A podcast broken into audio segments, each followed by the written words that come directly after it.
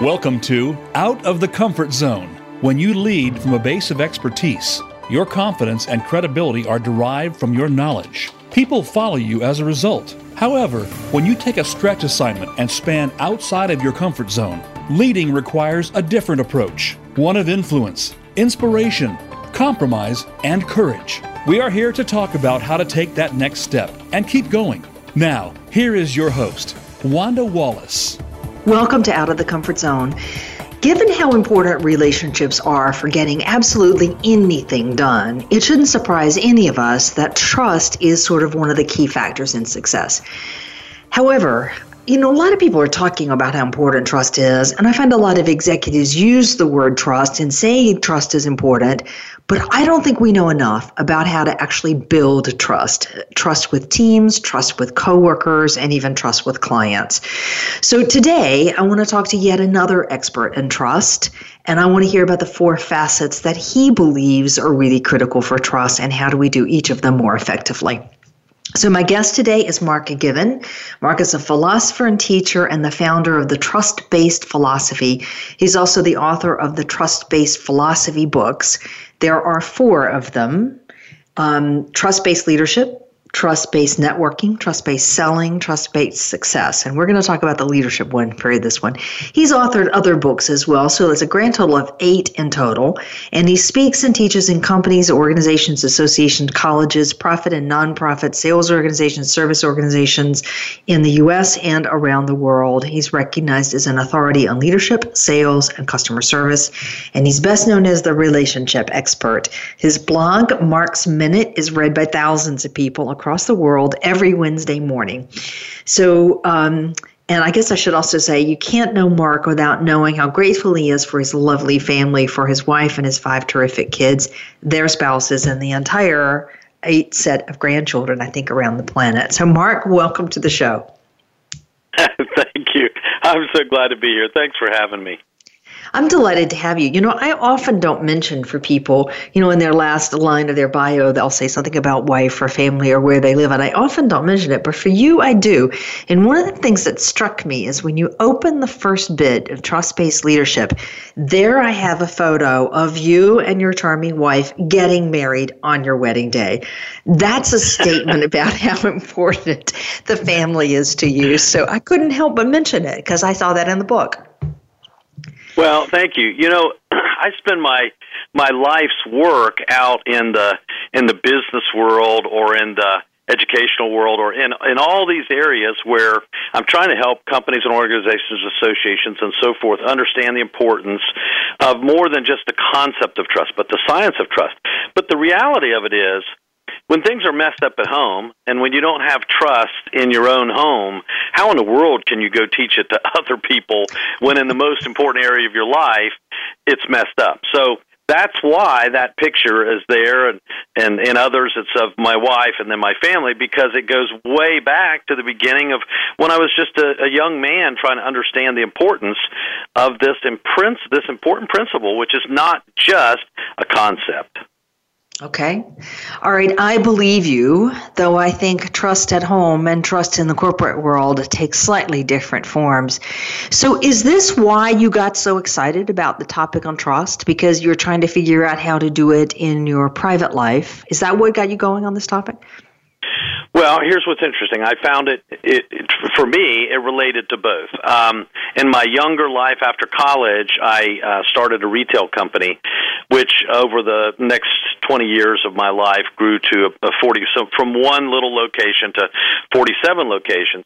And, and I really did discover that uh, that my employees, my staff, those that I associated with, needed to have levels of trust with me as a as a leader, right? That is a is one mm-hmm. that they mm-hmm. could actually follow. But I also found that uh, it related to my family life as well. That even though the principles of of how you do it may be somewhat different, they are related. If if I can't if I'm not if I'm not a trustworthy person in the corporate world, uh, it's difficult for me to be a trustworthy person at home, and vice versa. So, so that's where my philosophy really goes: is that we are either a trustworthy person, we either build and maintain and understand the science of building, maintaining trust in our lives. It's not something that's just I can do it here and not there. It it, it really transcends our life.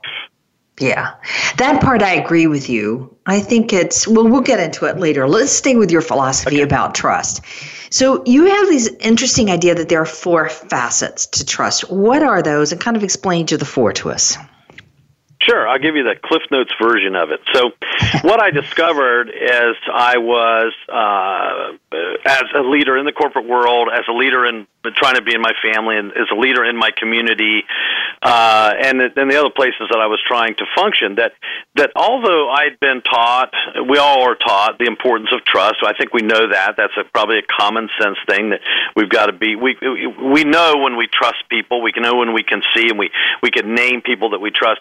But I also found that it was only taught to me basically as a concept. So as I went really studying it in my mind and then studying it uh, be way beyond that, I discovered that there really are four facets of trust. So here's what they are.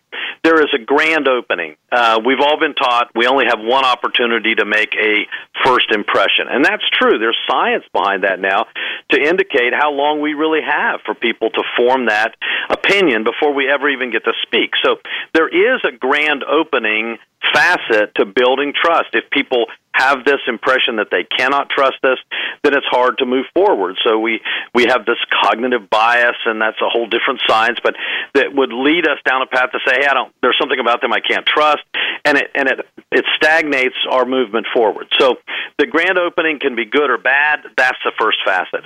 The second facet of trust, uh, the science behind trust, as we believe, is what we we recall call the rapport stage. That's asking more questions so that you can learn more about individuals that you're trying to associate with or, or for them to associate with you, whether it be in business or sales or or uh, as a as a leader, right, instead of a manager, or even as a manager. So the second facet is the rapport building stage. The third facet of trust is the uh, maintenance phase. In other words, once we have established some some level of trust, then how do we maintain that? How do we how do we grow that?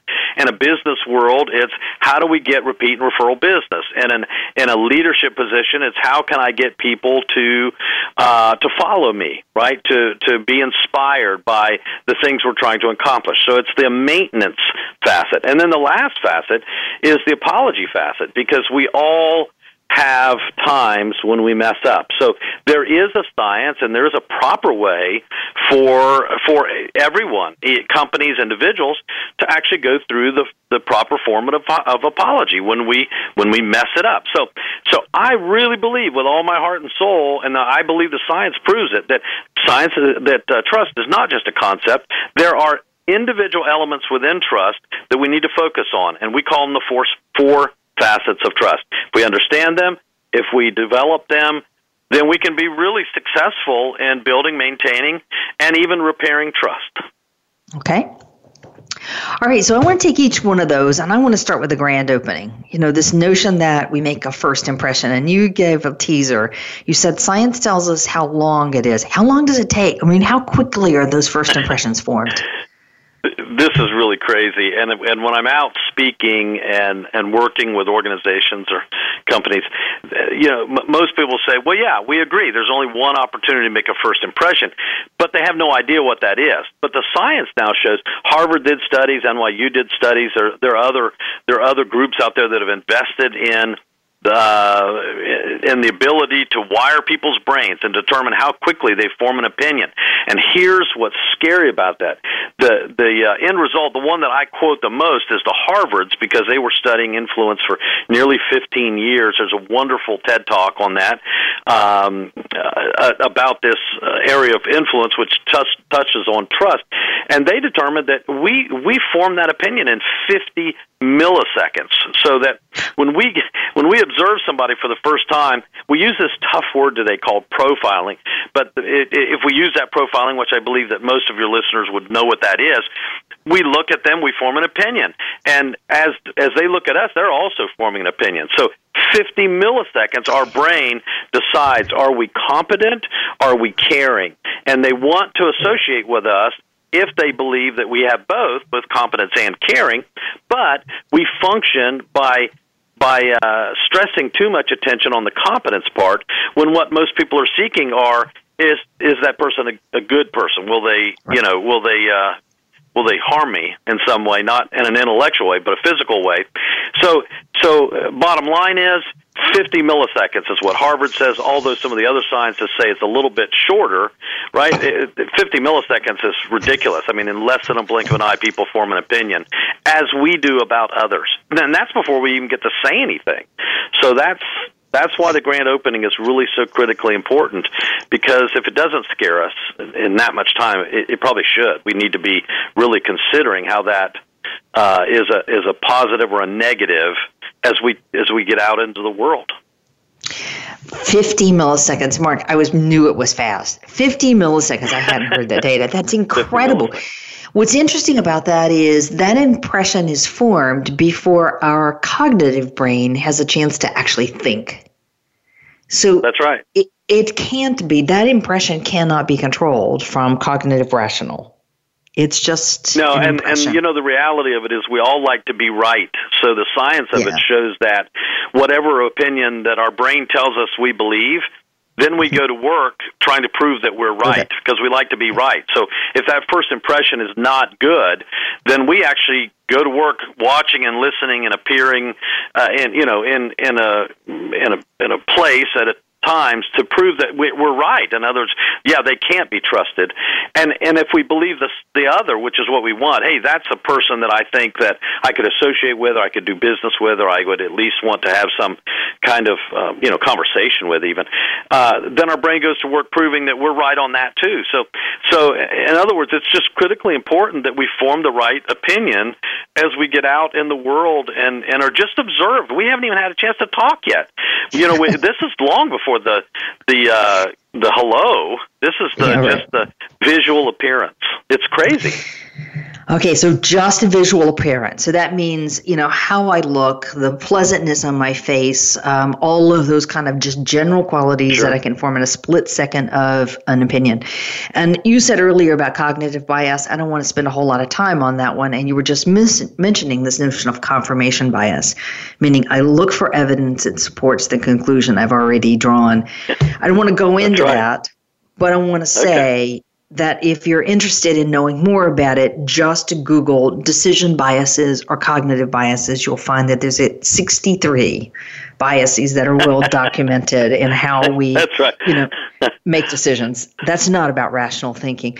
Okay, so do you have advice for people trying to figure out how to do this grand opening and this 50 millisecond first impression um, in the best possible yeah, way?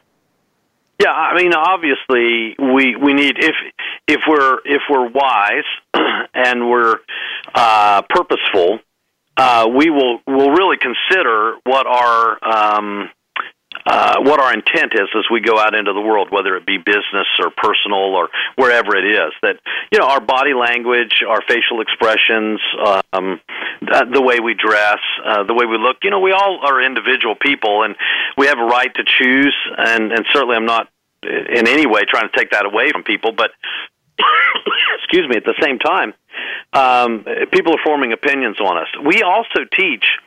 Um, an important principle that once you get past that initial look, the the second part that we teach in the grand opening is what we call the, the, the trying to get uh, individuals to move from a two step greeting to a three step greeting, which is a hi I'm. We we tend to have all been taught to make that initial vocal greeting all about ourselves. You know, it's nice to see you. Uh, I'm, and then so often we walk away from that introduction. We haven't even really remembered. We don't remember the name of the person we just met, and what we've learned in in our studies is that uh, if we can move people from a two step greeting to a three step greeting, which is about the other individual, so it's a salutation using the word you. So it's nice to see you today, or you could say it, it, it's uh, it's good to have you here today. Um, but then you would say thank you so it would be two yous. It would be something about the salutation with them, the word you, and then a thank you. There's always a reason to thank somebody for their time or their,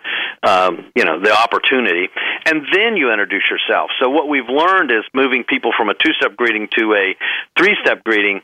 Uh, it makes that introduction not in, not about yourself, but about the other individual, and it's it's reflective in the way that people appreciate that. They just they subliminally accept it better as it's a more trustworthy type. It's a more trusting, I guess is a better word, type of introduction. Because instead of making the introduction about me myself, I've really made it about them. And by using that word you twice, and they don't even recognize it most of the time. And I guess the bonus is that uh, I've learned after thousands and thousands and thousands of times of using a three step greeting instead of a two step greeting, I do a better job. I'm better at remembering their name and then having an opportunity to write it down. Where it used to be before I knew this, that I would often um, struggle trying to remember what was their name. And um, and I wanted to remember their names. So uh, anyway, the, the the first initial impression, which is 50 milliseconds, is critical. But then we try to move people from a two-step greeting to a three-step greeting, which also is a nice anchor. It's a wonderful anchor to build a better foundation of trust just in the grand opening. It makes you more likable, makes you more um, the kind of person that people want to associate with. Great. All right. So just to repeat that two step greeting, um, I know I'm very guilty of just using that. So I walk up to somebody and say, hello, I'm Wanda. And what you would want to move me to is to say, hello, Mark. It's good to see you today. And thank you for taking time to talk with me. So I use the word that is you exactly correct. in two sentences. Okay. Yeah. Yeah. All right. That's a simple Sounds one. simple, doesn't it?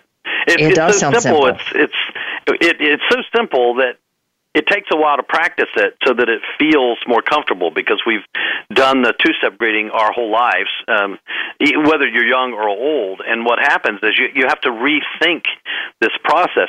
But it it it absolutely is a it's simple, but it's not simplistic. In other words, it's not something you just change over to in an hour. It really takes some time to think through this, but it actually makes you more likable. And we've seen it Okay. over and over and over to know that it's actually true.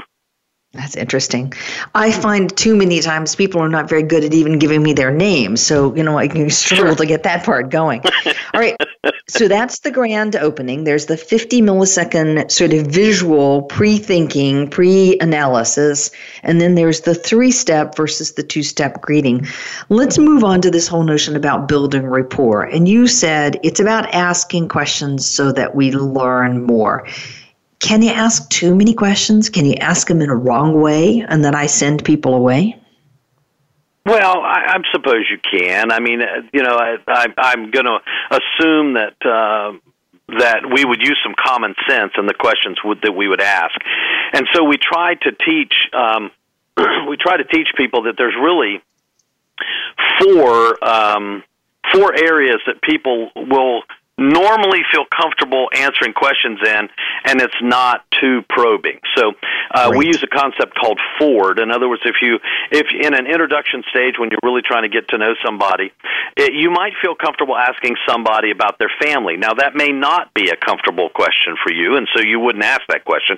But you, typically, what happens is when you ask somebody about their family, they generally or their family circumstances ask in the right way and the right appropriateness when it feels like the right question you'll get some response. Um, not a that's none of your business response. You'll actually get a response that's, that they'll people will tell you about their family.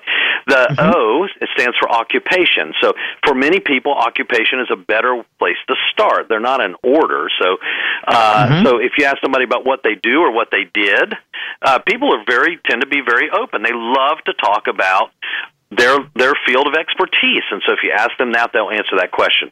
The r stands for recreation or what they like to do uh, or what they do you know for fun or for enjoyment. People are very open most of the time about about sharing uh, what they like to do more you know it, it might be work but it also might be it could be anything else. And then the fourth one is really the most complicated. I find you have to have a little deeper conversation before you go to the d which is dreams. Where do you see yourself you know at some future point or or you know you could relate that back to a family or even your occupation. You can relate dreams back to even recreation. So so we teach that principle a lot that ford principle that as you're trying to uh, get in the rapport stage uh, what you what you're really trying to accomplish is to learn more about people um, Dale Carnegie said way back, he may have even written this in How to Win Friends and Influence People. I don't, I, I'm not 100% sure on that. But I remember he said that when dealing with people, remember that you're not dealing with creatures of logic, but creatures of emotion. So the rapport mm-hmm. building stage is really trying to not manipulate, but to sincerely be interested in the other individual. You're, it, it's amazing how much you can learn in just a few minutes about somebody in in those different areas if you just ask kind questions. And then when you ask those questions and you learn the information, you're building rapport. And when you make that conversation about them, they sure appreciate it more. So, from a trust building stage to the rapport building stage, it's about asking questions and talking less. Okay. I remember a senior executive in one of my financial services companies. I've quoted him so many times on this one. He said, Look, it's not all just about business. I will learn more about somebody in two minutes of hearing them talk about anything they're passionate about than I'll ever learn in a two hour presentation on strategy. And by the way, the former counts more. Yeah, Oops. I totally agree. People are emotional, and so when when we're talking about building, maintaining, and and developing trust, uh, the best way to do that is to make those conversations about them, not about you. They're interested in talking about what's very important to them, which is them. And so, yeah. uh, and then the key would be to remember it, so that you you know you have a way to actually uh, to, if necessary, you would uh, write that information or remember that information in some way so that when you have future conversations, you know what to talk about. And that's what the rapport building stage is really all about. That's why this facet is so critical because it's how you really go from just the beginning stages of of this greeting onto building some kind of foundation of trust and you build it with rapport listening more asking great questions not talking so much all right, fabulous. I love it. Ford, in no particular order family, occupation, recreation, and dreams. And I'll give you my favorite question I've been using, coming straight from the 36 questions to fall in love for anybody who's interested. And that is tell me one thing you've always wanted to do in your life and you've never done. It's something that's, a, that's a even a dreams question. Yes, yeah, that's even question. a dreams question. I bet yep. you get really good response from that. Great responses, and I have been using it coming and going. So I give full credit to the original yeah. source. All right, Mark. So let's move on to the third facet, facet, which is the maintenance phase, where I'm really trying to grow the level of trust. What's key there? Sure. The key to the maintenance phase is understanding that the world and people love givers and we shun takers. And so when you associate with people that just take and take and take and take and take, it's all about me, it's all about me. We, we you know, it's not very much fun to be around people. We don't really want to associate or and we don't have much trust uh, in in those kind of people. So the maintenance phase, the maintenance facet is really about being a giver. In other words, once you've met these people, once you've built rapport and you know what's important to them, then you you build this long-term relationship by providing the care to them, the interest in them in the areas that they're most interested in. Even even Zig Ziglar back years ago when he was alive and speaking, uh, I'm sure many of the listeners have heard this, maybe heard Zig say, but he said you can have anything in one in, in life if you just help enough other people get what they want. And and although Zig was a motivational speaker and he didn't speak about trust, that principle is true. When you when you are a giver and when you're generous, and I don't mean with money. It doesn't have to be a money issue. It's kindness. It's appreciation. It's when you show that that this other individual is valuable, right? When you do that, you build a long-term relationship of trust. In fact, when you build it, uh, you're a lot more likely to be in a position that when you get to the fourth facet, which is the apology stage, you're going to be in a lot better position to have that apology accepted. We haven't gotten there yet, but the maintenance phase is about building a long-term relationship. In business, it's about building repeat and referral business. So if you sell a product of some kind, Uh, it's about getting those people to come back and them recommending you to other people because instead of nobody likes an icky salesperson. So if you if you're uh, if you happen to sell a product that people want and you show that hey, you know what I'm more interested in is is your need instead of my need, then uh, the maintenance phase is is just is a wonderful principle to understand. And there's a book, uh, or a series of books that were written by um, Bob Burg and John David Mann that that really teach this principle as good as anybody. It's called the Go Giver series, and these are are pretty easy read books, but they're teaching that principle of, of being a giver instead of a, a taker right? And so I, I uh, always, I'll nearly always recommend those books as as a good place to start if you're not familiar with the principle of being a giver and not a taker. And those are related more to to business, but they also associate to to life and and relationships, not just business relationships. That's right. It reminds me of Adam Grant's work, you know, um, Givers and Takers. So a yeah. more recent version of that one, but the Burg and Mann Go Giver series is all relevant. You know, Mark, a lot of people often ask me, how do I raise my visibility? How to increase my profile within the company which I, which I work? And I think part of it is what you just said on this maintenance phase. It's not so much about the grand opening or the rapport. It's about being that steady giver of information, that steady giver of appreciation, that steady, you know, that's where people really get to know you. And I think your profile becomes the one you want it to be about. So nicely said there. I like that. Yeah, and I totally agree with that. But at the same time, I think it is important that we whenever possible to keep those facets in order because yeah. uh, you can you can actually begin with maintenance, but then at some point you got to go back to these beginning facets, right. which is the grand opening and the and the rapport building, so that you can enhance maintenance, so that you know you want them to have an ongoing relationship. You want to have an ongoing relationship with them, and so they're all they're all important. And ma- maintenance is something we have to do in in all areas of our life right. to to be able to function and and build both business and personal relationships. It's it's critically important. Yeah, I think you're absolutely right about that. So we've been talking about four facets the grand opening, the rapport, and the maintenance. Now, the fourth one that we need to talk about is apology. So, what's the secret here? So, you're right, we all mess up. Whether we like to admit it or not, what's the secret on giving an apology? How do I do this well?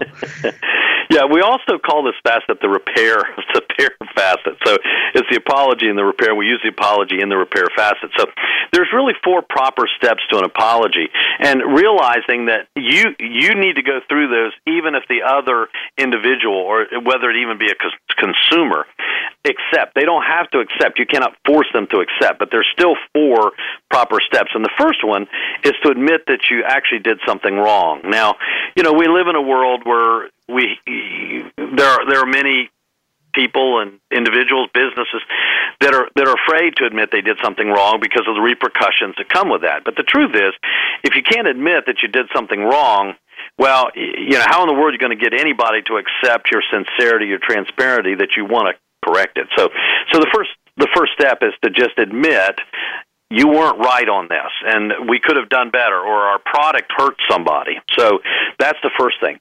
Then the second step is to uh, recognize how it harmed and uh, and then admit this is we recognize what we've done and uh, you know and if it was me here's how i would feel. So you actually because we're dealing with people and individuals of emotion it's it's better to then recognize how it likely harmed them, how you would have felt if it was you, and and how they might feel. So you try to at least help them understand that you recognize how it may have made them feel or how it harmed them in some way.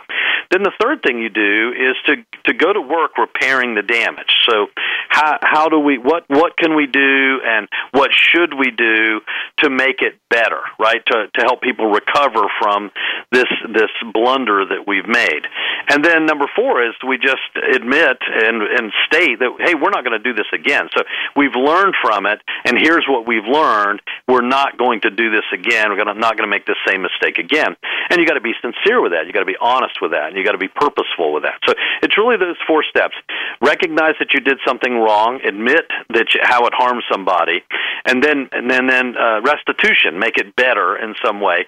And then uh it, and then just tell people frankly that we here's what what we know we did, and we're not going to do it again. So we won't make this mistake again, and you can believe in us that we're going to we're going to make sure that we take steps to make sure that we don't ever do this again. So so those are the four steps, and then recognizing that even in the world we live in, that there are going to be people that or there are going to be circumstances that it either people won't forgive you or it's going to take them time to forgive you. But mm-hmm. that's on them, not on you.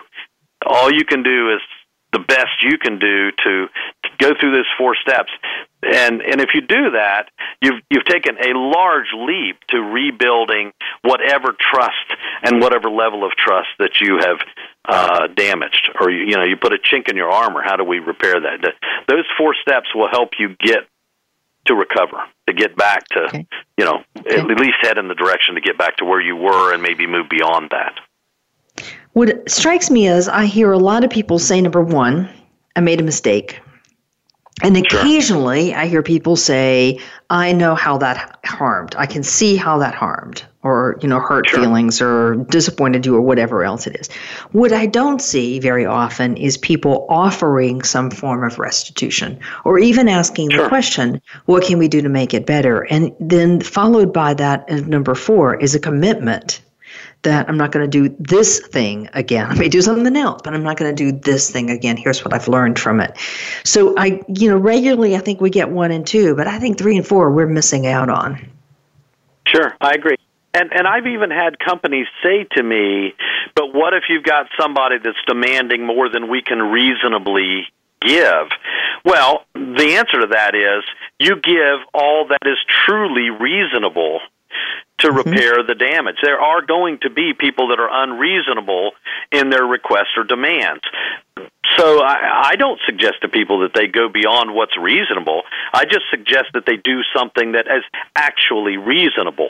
If you were in that scenario, what would be fair? What would be equitable? What would be the right thing to do? When you do that, I believe that the majority of the world will recognize that you actually have done what you what you can reasonably do, and and those people that wouldn't be reasonable are those individuals out there that would would just want to. You know, we live in a funny world now because with social media, everybody has a voice, and so you're going to always have naysayers, and you're going to always, no matter what you do, you're going to have people that will want to criticize. But, but in sincerity, if you do the four steps and you know you've done everything you can do, and then you say, what you will not the four the fourth step that you just mentioned it goes a long long way to help you uh, be in a position you need to to to build the credibility the trust that you need to have and reestablish it that's great. Um, Mark, perfect pause there. And I think that's right. You said earlier that people may not forgive you, or it may take time for them to decide to forgive you. Um, but that's then on them. It's not on me. If I've done the four steps and I have done what I need to do uh, for apologizing and repairing. And that's a perfect point at which to take a break. So, my guest today is Mark Given. The book that I'm fascinated by is called Trust Based Leadership. There are three others Trust Based Networking, Trust Based Selling, and Trust Based Success. And um, you can, well, lots more to hear from Mark. When we come back, I want to talk about this whole notion of trust in the team. And we'll talk a little bit about trust and productivity. We'll be right back.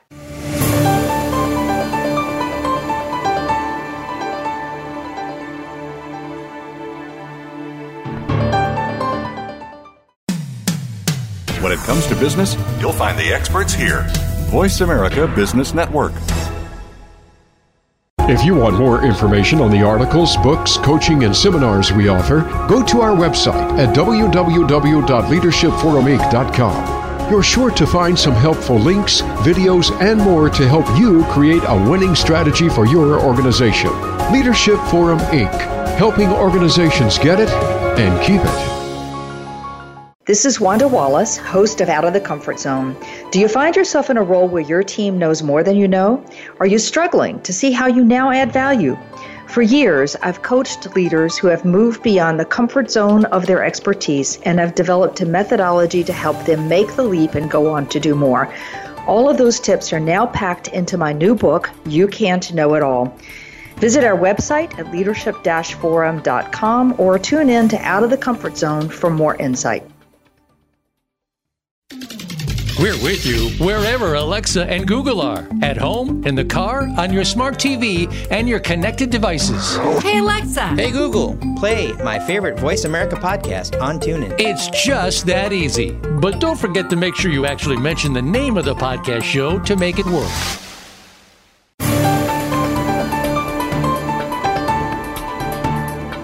Leading outside of your comfort zone is a delicate balance. You need new skills and new ways of working.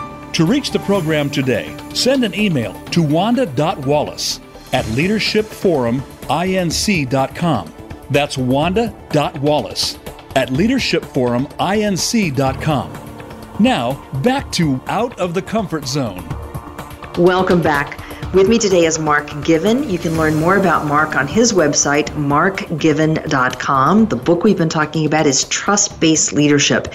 And as you heard at the very beginning, Mark had built a successful retail business and along the way learned what it takes to do trust and has gone back to the research and now spends his time teaching people from all walks of life how to build and maintain trust four components, four facets, we should say, of trust. One is the grand opening, that first 50 second millisecond, and the three step introduction, greeting.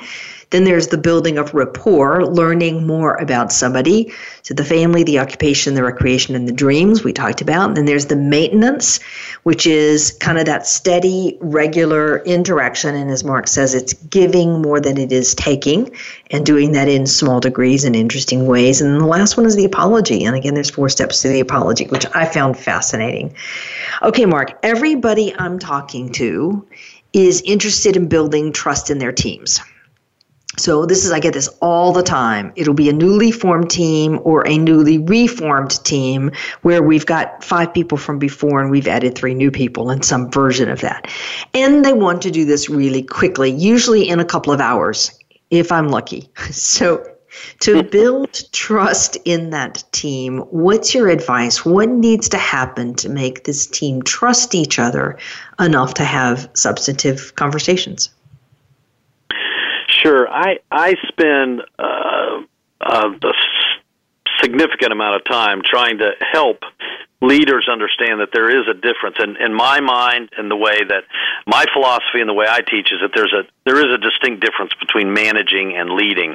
Managers mm-hmm. manage tasks. They get things done. That's that's what their role is. A leader is in place to inspire people to produce at their highest level. So, let's go to your team concept. And and it really is difficult when you have a crunch time, we're under duress. But the reality of it is if if we're only task oriented uh, for the most part, people can get the job done, but they uh, they're not going to celebrate the same as if they are have an emotional connection to each other, a, a relationship with each other. In other words, we're all in this together. So if you're only managing tasks, and let's go get it done, and let's get the job done. But if you want to build a team that that just uh, explodes with uh, possibilities and uh, creativity, then you build it really around inspiring people to be their best. And the way you do that is to understand that you build trust by building relationships, by understanding the other people. So then it goes back to, I mean, certainly in a in a team situation, you may have all all three of the four. Hopefully, we don't have the apology to begin with, right? But you, you might have three of the four, but but at least you're trying to the rapport stage can be critical. How do we build this these levels of trust so that we can inspire people to accomplish and, and in the amount of time that we have and to get the task done. Um, there's an old saying that uh, I saw one time that said, "You never know when a moment." Let me say it right. You never kn- you never know when a moment and a few sincere words can have an impact on a life when you have those sincere words, those um, uh, those words that leaders say, not just managers that, that drive people to accomplish, but when managers connect, they inspire. So I believe that to build the most successful, productive, inspirational teams, you actually build it based on the connection of uh, understanding others and knowing them better. What drives them to succeed, not just what is their talent. So I, I hope that answers your question. But I think it's more of a we've got to we got to find a way to connect so that we can work together and we feel this need to do it together instead of let's just get it done. When we don't like each other, we don't trust each other, it's going to limit our success. Yeah. What I find is if there isn't enough trust in the team, then they actually never really had the hard conversations. And if they never have the really hard conversations, then they're not really committed to the results. And they're not going to help each other out in the way that you really look like the um, whole is greater than the sum of the parts. So what I think everybody's looking at. But what I find in way too many teams is they spend the bulk of their time sharing facts with each other. And that's, that's all true. they do. I agree and they don't actually and in fact sharing facts i don't really need to do a whole lot of rapport building or repair for that matter all i need to do is just share my facts the best i know and that is not trust i can completely trust that your facts are accurate but not trust you one bit Sure. So um, sure. it it's um, that difference. I think you're right in saying moving from the task orientation to what information do we need to know so everybody does what they need to do into that. Sure, and I'm not talking about a touchy feely yeah. thing. Uh, you know, I don't yeah. mean it that way. I just mean a where we have a trusted relationship. So, you know, a trusted relationship can be a romantic relationship, but it doesn't have to be. It can be we trust each other's work. We trust each other's that if you say this, I can trust that it's in the best interest of what we're trying to accomplish here. You know, there's no manipulation in there. There's no politics in there. That's it's actually we really are in this together, and I think you get that when you have deeper levels of trust within the team. And when you don't have that, then uh, you know you can maybe get a job done, but it's not even as good as it possibly could have been. Not even close to what it could have been. Right. Now, do you have recommendations or favorite techniques you use with teams to help them build this level of rapport with each other? Well, um, that's a good question.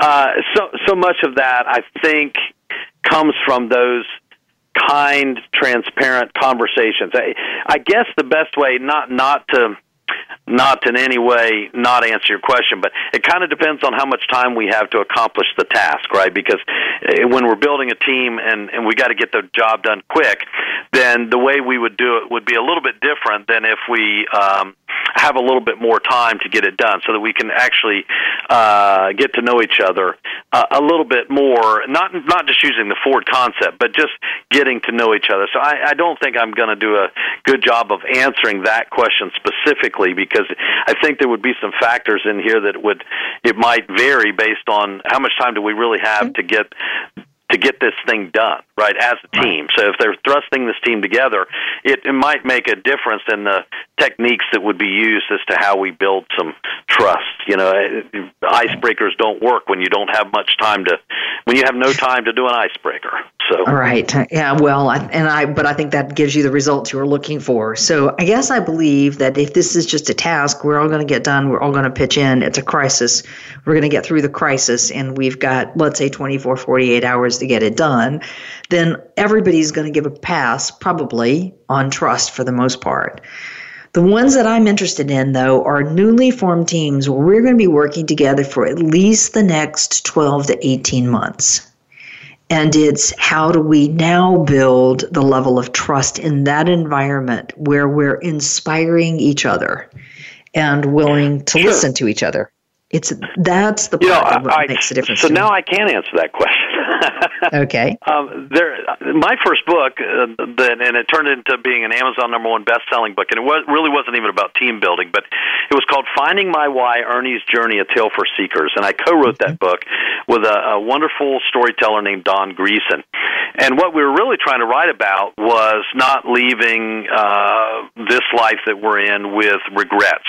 I think that there have been a number of books now that have written that have been written, some very notable, much more notable than mine probably ever will be. But the the point behind it was understanding the why. So let's go back to your your um, uh, you know your thought, your question now, which is building a team, and we have more time to do it. If you understand why somebody really wants to to work on this team, why they want to get this particular thing done, that is important. Um, this, well, let's call it a task. When you understand everybody's why, that's when you get to the level of trust because you understand each other better. So why are they on the team? Why is it important to them? And we when we understand that, then it comes back to so we can be very different people, but now we can build a team based on purpose. And when we have that that common purpose, you know, the why this is this is important to each of us, and we understand our roles in that, that's when we build a successful team that that just uh, the dream teams we seek, right? And and finding the why is critically important. You know, not not just their their own why purpose, but then you know why is this important to the company? Why is this this important to the team? Why is this important to the world? And then we can go to work doing that thing, and we build this this uh, foundation of trust where we're really in this together, and we can accomplish some really cool things. You know what's really? I love how you said that. It's the, and the book is called Finding My Why. You can find it on Mark's um, website at markgiven.com.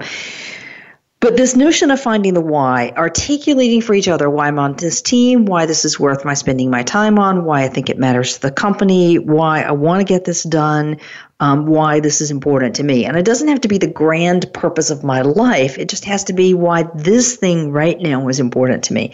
Right um, it reminds yeah. me of Adam Kahane's work, who I just adore. And he talks about how do you get people who fundamentally hate each other to agree to work together. And his principle starts with the exact same thing. He says, We may completely disagree on everything, but so long as we can agree that there's a problem worth solving, then we can find a way to work together. Yeah, totally agree. That's okay. that's a why, right? There's a problem. That's why. So yes. we need to get to work on this. That's right. That's absolutely. I love that one. That's great. So you know, understanding why we're here now. Why am I here? Why are you now here now? Um, and getting people to talk about that to articulate it. I've certainly seen it on teams when I get people to in a team to say what's important about what this team accomplishes to you and why is it worth your spending your time on it? And when you go around the room and get people to articulate that, you find out pretty quickly, oh, geez, they're all sort of on the page that I can work with. That makes a lot of sense sure. to me. All right, I want to shift gears and talk about a different thing. So, in the current moment in time, there is a lot of change and a lot of chaos and a lot of rolling leadership, people coming in and out and changing seats and moving around. And while that creates great opportunities in many cases, it also creates a good bit of anxiety for other people in um, at the moment in time. And I find that trust starts to erode at this point. What's your experience? What do you see, and what advice do you have? Well, we live in a in a in a interesting world now where um, you know everybody's a media source, and so uh, it is it is a time now that we have to have enough self confidence uh, and enough uh, understanding of our own purpose that uh, we can get out there and, and try to connect with people and the and the right kind of people. So, I, here's what I would say. You know, we what do you really want out of life? I mean, if you want to to live a life of trust and be trusted, um, then then you can't you can't listen to everything that's being said about other people. You got to really get out there, or even other companies. You got to get out there and see for yourself. We got to do some study and some research to understand who we're dealing with, and are they the kind of people or the kind of organizations we want to deal with, and um, and understand that the you know the world sometimes can be a little bit negative and it's it's hard to have trust when when you believe everything that's being said. So th- there are a lot of good people out there. You know there's a lot more good than bad. We just hear about the bad. So I, I hope I've answered that question. I think we just live in an interesting world where uh negative is thrown out you know just abundantly. And uh but there's a lot of good in the world and there's a lot of business, a lot of companies, a lot of organizations, a lot of people we really can trust. And we just need to, to not always listen to the hype and go find out what's really true. So. And I like that. I mean, I that's my philosophy. I've decided that I'm going to focus on what's good and not necessarily what's bad. I feel better about it, and if I get blindsided, I'll live with that one along the way. I just my personal philosophy, sure. rather go that way.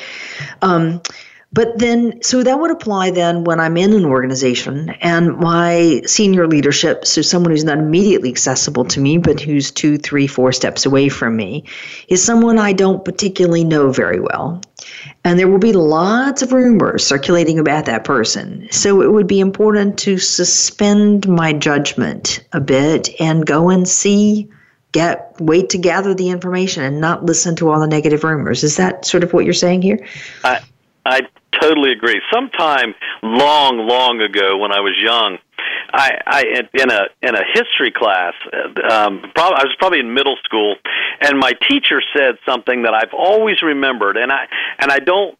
I hope I can quote this properly, but my my teacher said that Abraham Lincoln was quoted as saying something about a general, an individual that he just there was just so much negative being said about him. Maybe things were not going well, and and Abraham Lincoln supposedly said, uh, "I don't like that person very much. I need to get to know them better."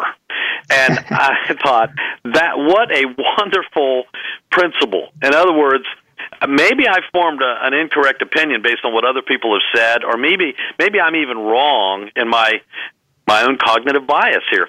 But if Abraham was right on that, and if that is actually what he said, then I've always accepted that as a as a as a quote that I would that I've wanted to embrace. I, I don't. If there's somebody out there, I just think I don't like that person very much. Well, why is it that I don't like them? Is it is it really a, an opinion I've formed on my own, or is it because I've heard other things, or I just am not? You know, I and so I think Abraham was saying we really need to get to know people better before we form an opinion and say I really don't like them. So that's really what trust is about: is understanding that we uh, we need to give people an opportunity to prove whether they're they're trustworthy or not, and not just take somebody else's word for it, because the world will tell us all kinds of stuff that isn't true.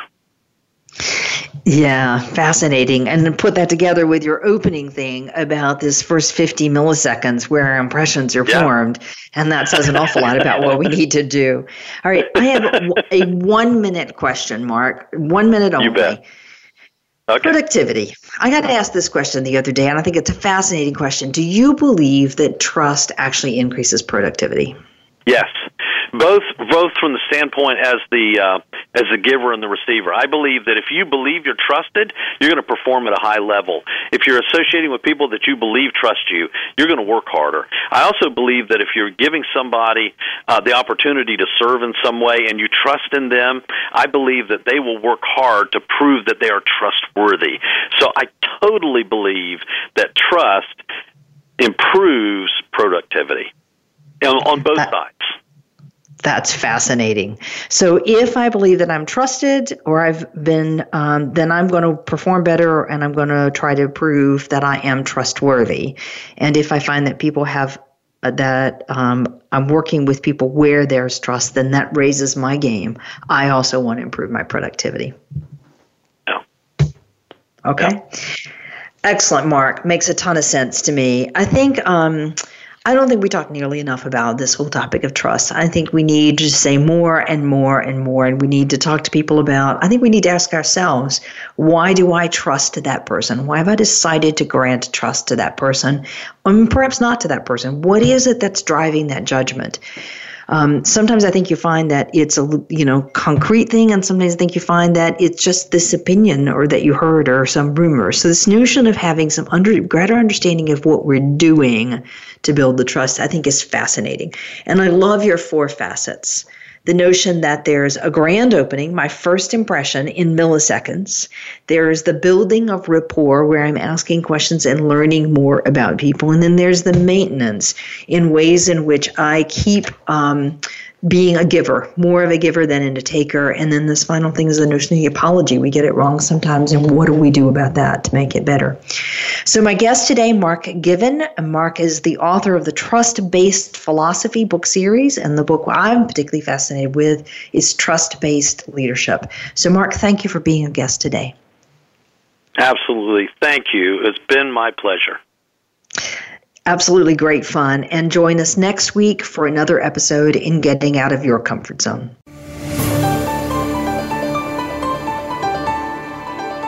Thank you for joining us today. Tune in for another edition next week with Dr. Wanda Wallace on the Voice America Business Channel. Reach outside your comfort zone this week.